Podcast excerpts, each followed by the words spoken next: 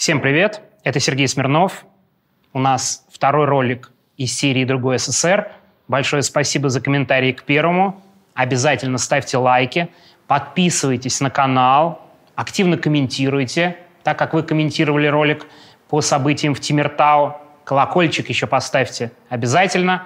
А мы продолжаем. Не могу не напомнить, что эти ролики участились благодаря вашей поддержке на Патреоне – Пожалуйста, подписывайтесь на Patreon, если вам интересно и вам нравится, чем я занимаюсь. А сегодня новый ролик «Другой СССР», и, честно говоря, я бы этот ролик назвал «Совсем другой СССР». Мне кажется, это абсолютно нелогичная история, которая, тем не менее, случилась. Как я в прошлый раз и говорил, довольно сложно с какого-то момента начать. Где же отправная точка? И тут приходится напомнить, что в 1917 году власть захватывают большевики, они выигрывают в гражданской войне, очень кровопролитной. Впрочем, любая гражданская война кровопролитная. Но сразу после победы в гражданской войне большевики сталкиваются со сложностями. Дело в том, что восстают крестьяне на Тамбовщине, знаменитое восстание Антонова, очень позорная часть советской истории, с травлей газом восставших. И не менее важное восстание в Кронштадте. Почему же оно такое важное? Дело в том, что против большевиков прямо выступили матросы, те самые матросы, которые были их опорой в 1917 году, наиболее революционные в то время. Именно они, между прочим, брали Зимний дворец. Они были такой настоящей ударной силой для большевиков, в том числе в гражданской войне, и представляете себе, в 21 году они поднимают восстание против большевиков за советы и обвиняют большевиков, что они захватили власть, с одной стороны, с другой стороны, ввергли страну просто в экономический хаос. Большевики, подавляя Кронштадт, тем не менее, объявляют новую экономическую политику. Я уверен, что вы можете массу роликов посмотреть по новой экономической политике, что это такое, может быть, с вами еще рассмотрим отдельно, что это было. Тем не менее, новая экономическая политика была успешной, но она заканчивается. Сталин в конце 20-х, начале 30-х окончательно уничтожает вот эту новую экономическую политику, и ставка делается на коллективизацию и индустриализацию. Это вообще катастрофические эпизоды нашей истории. Коллективизация была насильственной, Миллионы людей от нее пострадали, но все же рассказ не о ней. И здесь мы еще немножко уйдем назад и теперь поговорим о том месте, где разворачивались наши события. Дело в том, что Иваново-Вознесенск, или сейчас Иваново, и до революции был центром заводов, где производили ткани, то есть легкая промышленность. Центр был именно там. И там рабочий класс появляется примерно в то же время, что и в Москве и в Санкт-Петербурге. Мало того, условия на заводах были хуже, чем в столице, и поэтому рабочие, начиная с 1870-х годов, борются за свои права, борются ожесточенно. В 1905 году, во время революции, именно в Иваново-Вознесенске возникает первый в истории России Совет рабочих депутатов – большевики, которые говорили, что представляют интересы рабочих, но, безусловно, очень гордились, что они были сильны в Иваново-Вознесенске, во всем этом регионе. Именно там были маевки, выступления, забастовки рабочих. Их очень жестко разгоняли и подавляли. Часто войска стреляли в рабочих.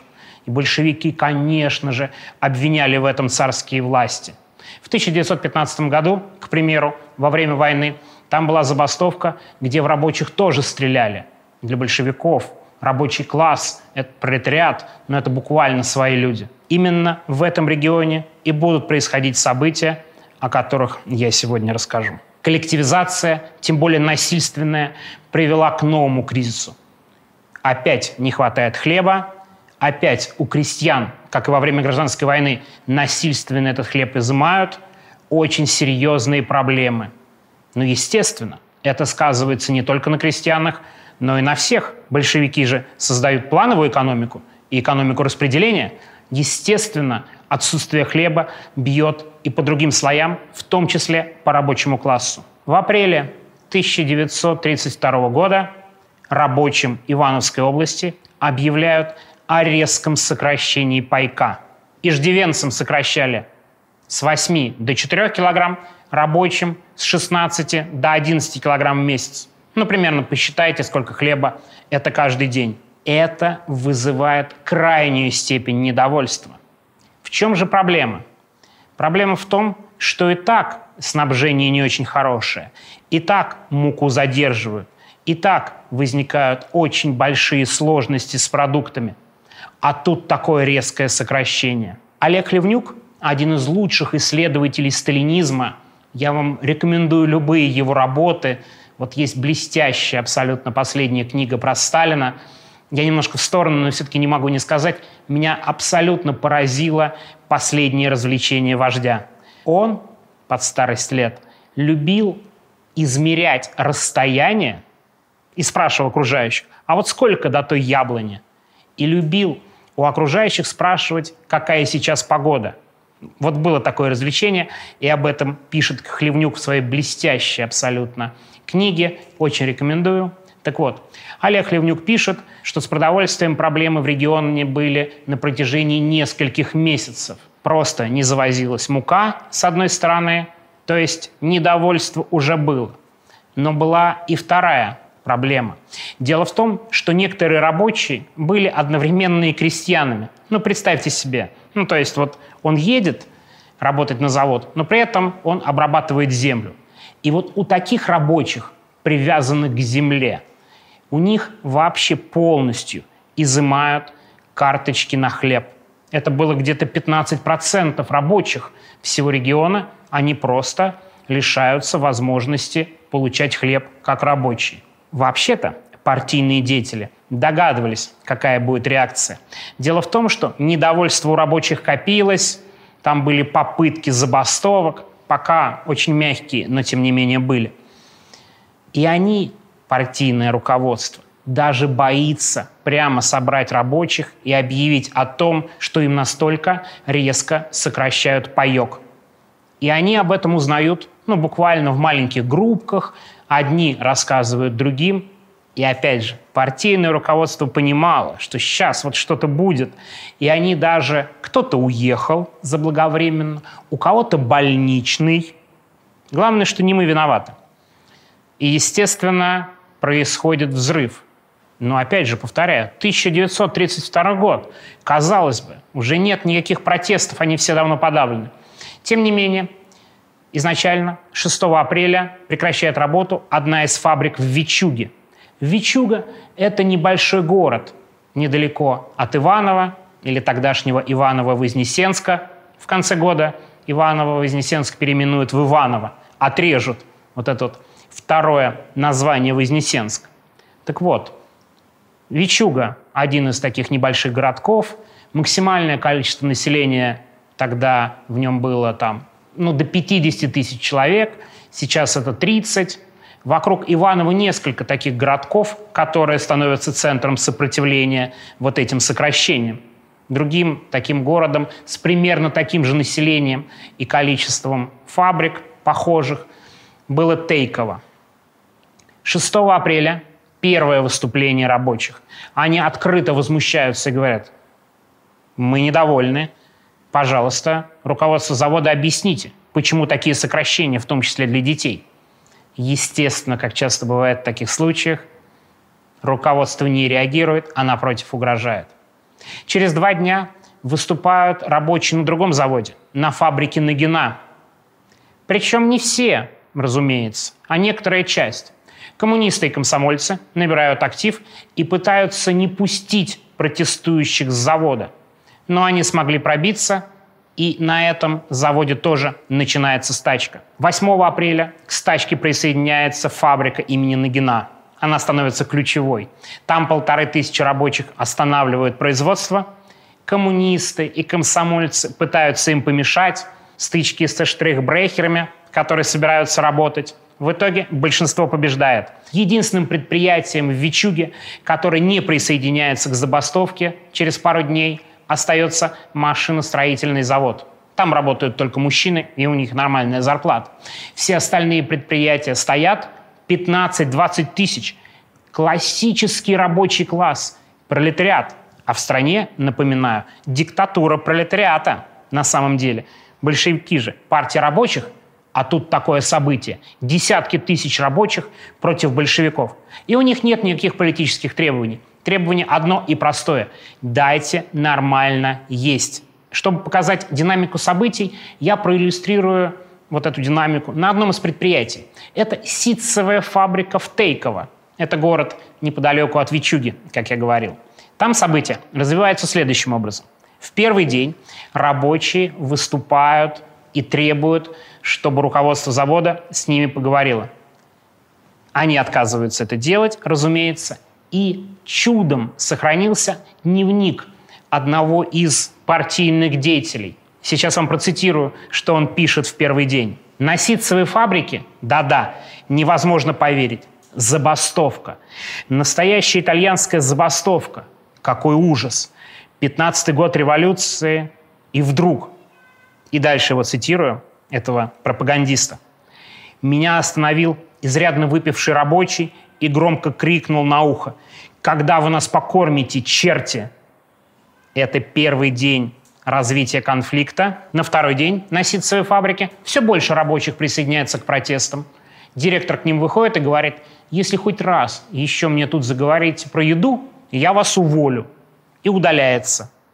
Представляете, какую это реакцию вызывает? Естественно, все больше рабочих недовольны и присоединяются к забастовке. Они выходят на улицу, митингуют, выступают, а женщины, как пишет исследователей, стаскивают со сцены коммуниста, который призывал отказаться от забастовки. Стаскивают со сцены рабочий класс против коммунистов.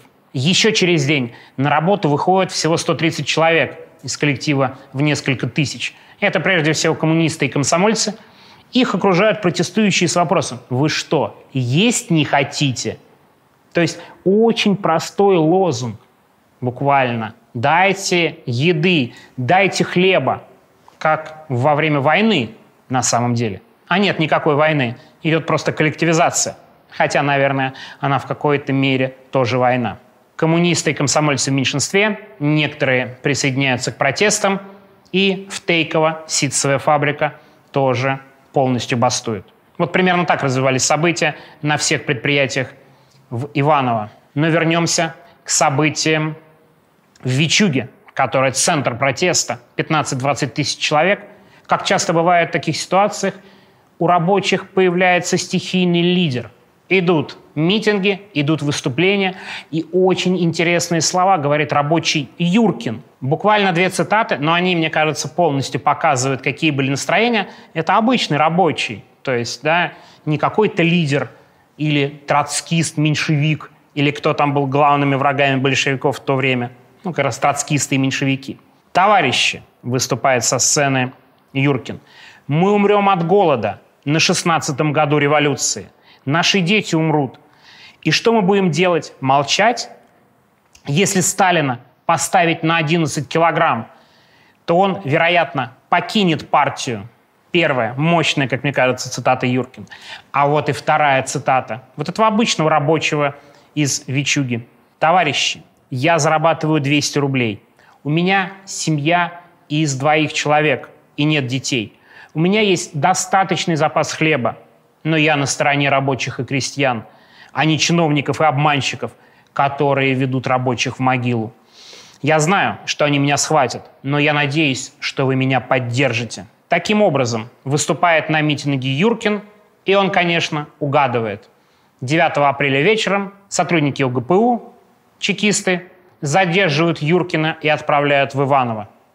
Это вызывает крайнее недовольство демонстрантов – и события начинают развиваться с новой силой. 10 апреля, прямо с утра, около пяти тысяч рабочих собираются в центре Вичуги со своими требованиями. Дайте хлеба, дайте поговорить, верните наши старые нормы. Власти бросают против демонстрантов конную милицию. 10 апреля, когда собираются рабочие, воскресенье. Конная милиция, воскресенье. Ну, тут прямые ассоциации с царским режимом. Кровавое воскресенье, разгон рабочих демонстраций с помощью казаков. Конная милиция не может справиться с рабочими, они ее прогоняют, и в ярости от действий властей они идут на штурм милиции, городского отдела, и берут здание милиции в Вичуге. Рабочие в ярости, начальники милиционеров, по словам свидетелей, избиты до беспамятства, но протестующим мало. В ответ на конную милицию они врываются сначала в горком партии и тоже там все разбивают, а потом берут штурмом здание ОГПУ, главной службы безопасности. Представляете себе? Город полностью в руках восставших рабочих, которые в гневе, которые требуют хлеба. Командование войсками принимает сотрудник ОГПУ Голубев. Он собирает где-то 10-15 милиционеров, и они отбивают здание ОГПУ. Рабочие, выбитые из здания ОГПУ, собирают еще больше людей и идут на новый штурм. Голубев приказывает сначала стрелять в воздух, а потом стрелять по толпе. От 30 до 60 выстрелов. Один рабочий убит, другой смертельно ранен, есть еще легко раненые. Все, мирное противостояние закончилось. Теперь, с одной стороны, конная милиция и стрельба в рабочих, с другой – пролетариат, который так долго бился за свои права и создал Советский Союз, как объясняли лидеры большевиков. Здание ОГПУ рабочим повторно взять так и не удалось. Тем не менее, в городе беспорядки. Рабочие пытаются штурмовать телеграф, почту. Но вот буквально по заветам большевиков. То, о чем уже пишут в учебниках. 11 апреля в Вичуге введен комендантский час. Подтягиваются силы милиции и войска. Там полтысячи сотрудников внутренних дел прибыло в город. Тем не менее, рабочие продолжают протестовать. И именно в это время они отправляют телеграмму Михаилу Калинину, обращая внимание, формальному главу советского государства, а отнюдь не Сталину. Процитирую вам эту телеграмму. В результате сокращения норм питания 15 тысяч рабочих покинули свои фабрики и прекратили работу в течение пяти дней. Трудовые массы столкнулись с милицией и органами АГПУ, где произошло кровавое столкновение с несколькими ранениями и жертвами. Рабочие требуют, чтобы три представителя в ЦИК немедленно прибыли на место для урегулирования нынешнего конфликта. Работа прекращена до вашего приезда.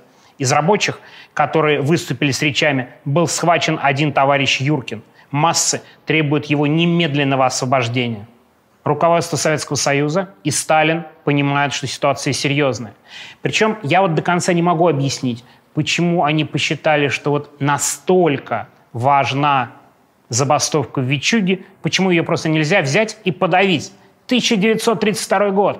Миллионы крестьян сосланы на поселение. Самые настоящие репрессии. Можно было, безусловно, потопить Вичугу в крови, вот прямом смысле этого слова.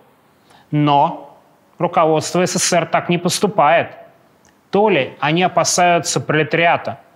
Вообще-то настроения были не только в Вичуге и далеко не в одной Ивановской области. Они представляли, какое недовольство у рабочего класса сложившимся положением.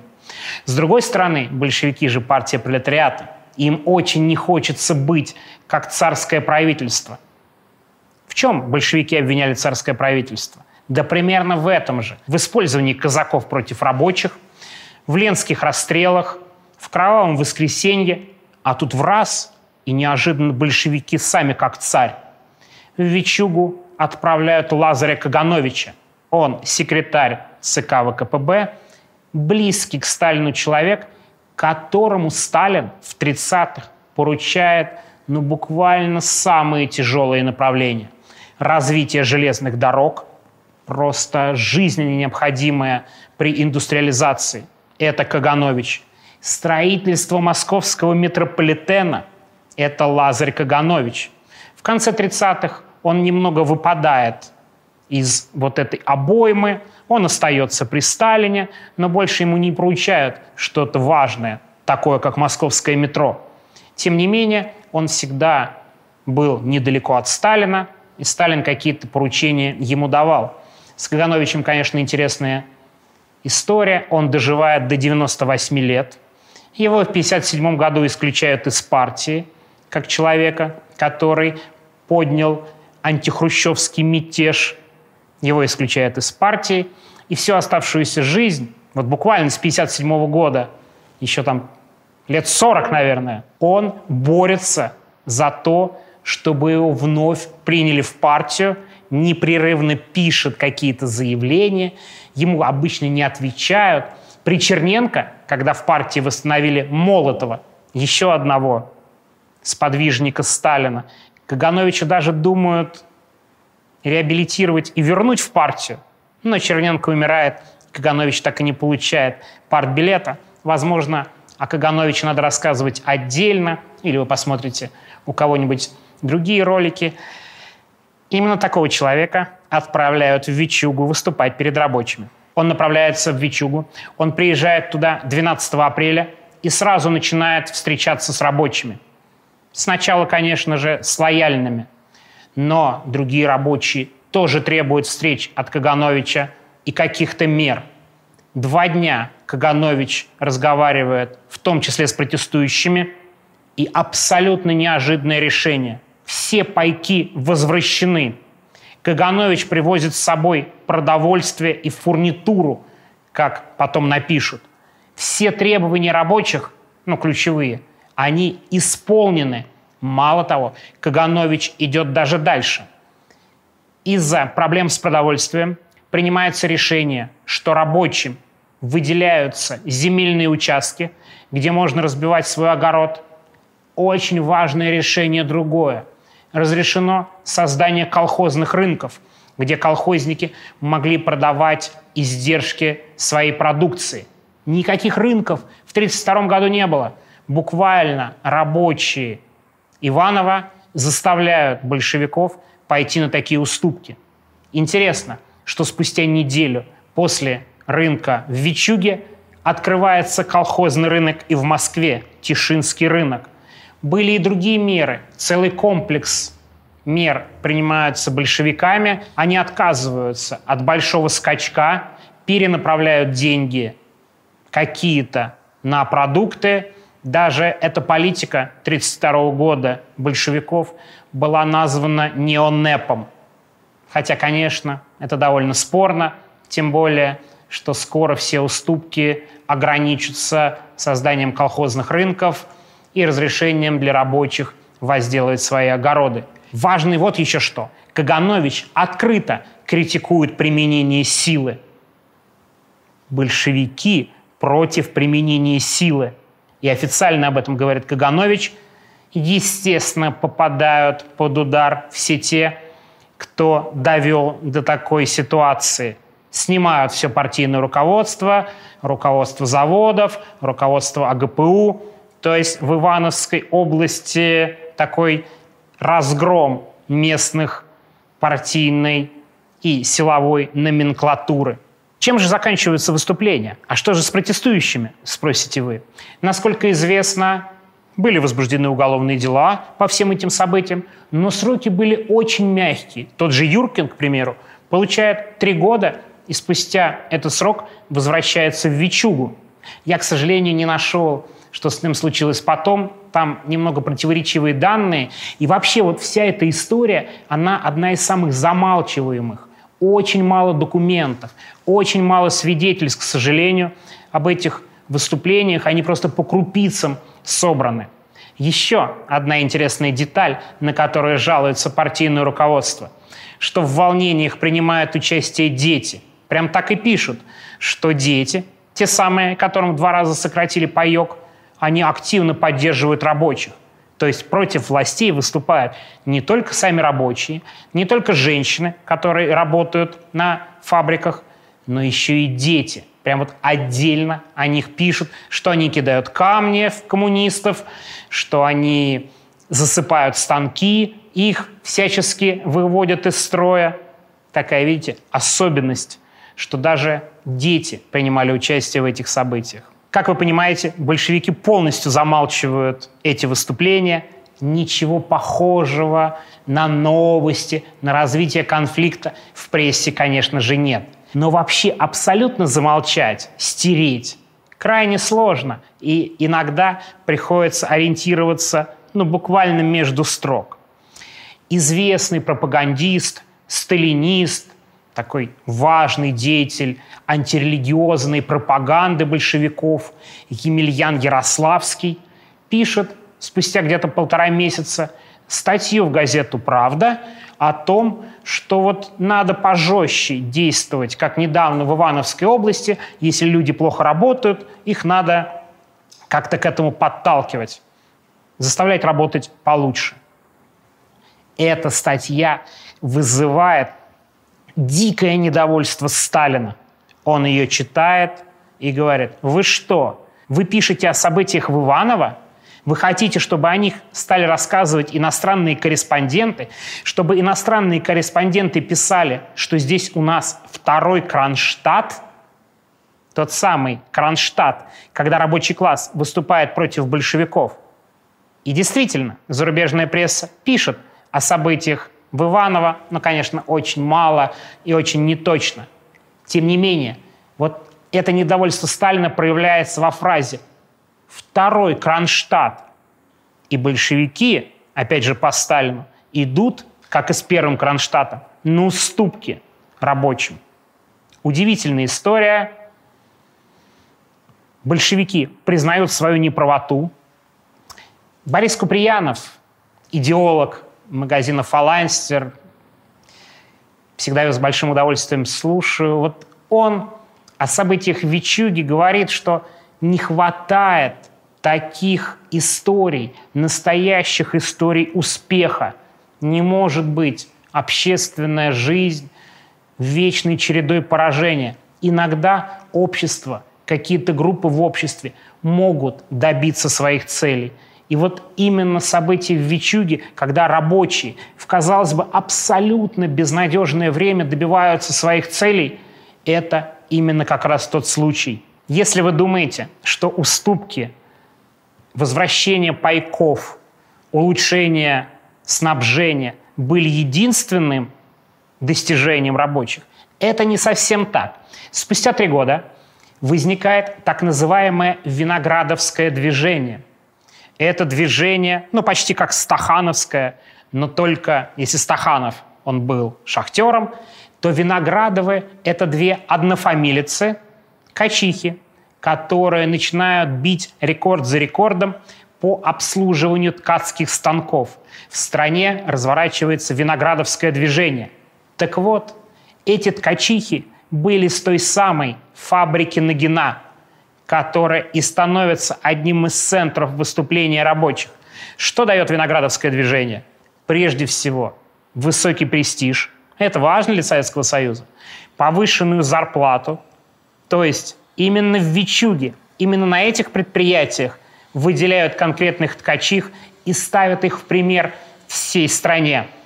А еще события в Вичуге вспомнят в 1937 году. Но представляете тогда, как создавались заговоры? Так вот, НКВД разоблачает партийное руководство Иванова, а также министра легкой промышленности Любимого, что это именно они были инициаторами и вдохновителями выступлений 1932 года, они во многом признаются и их расстреливают.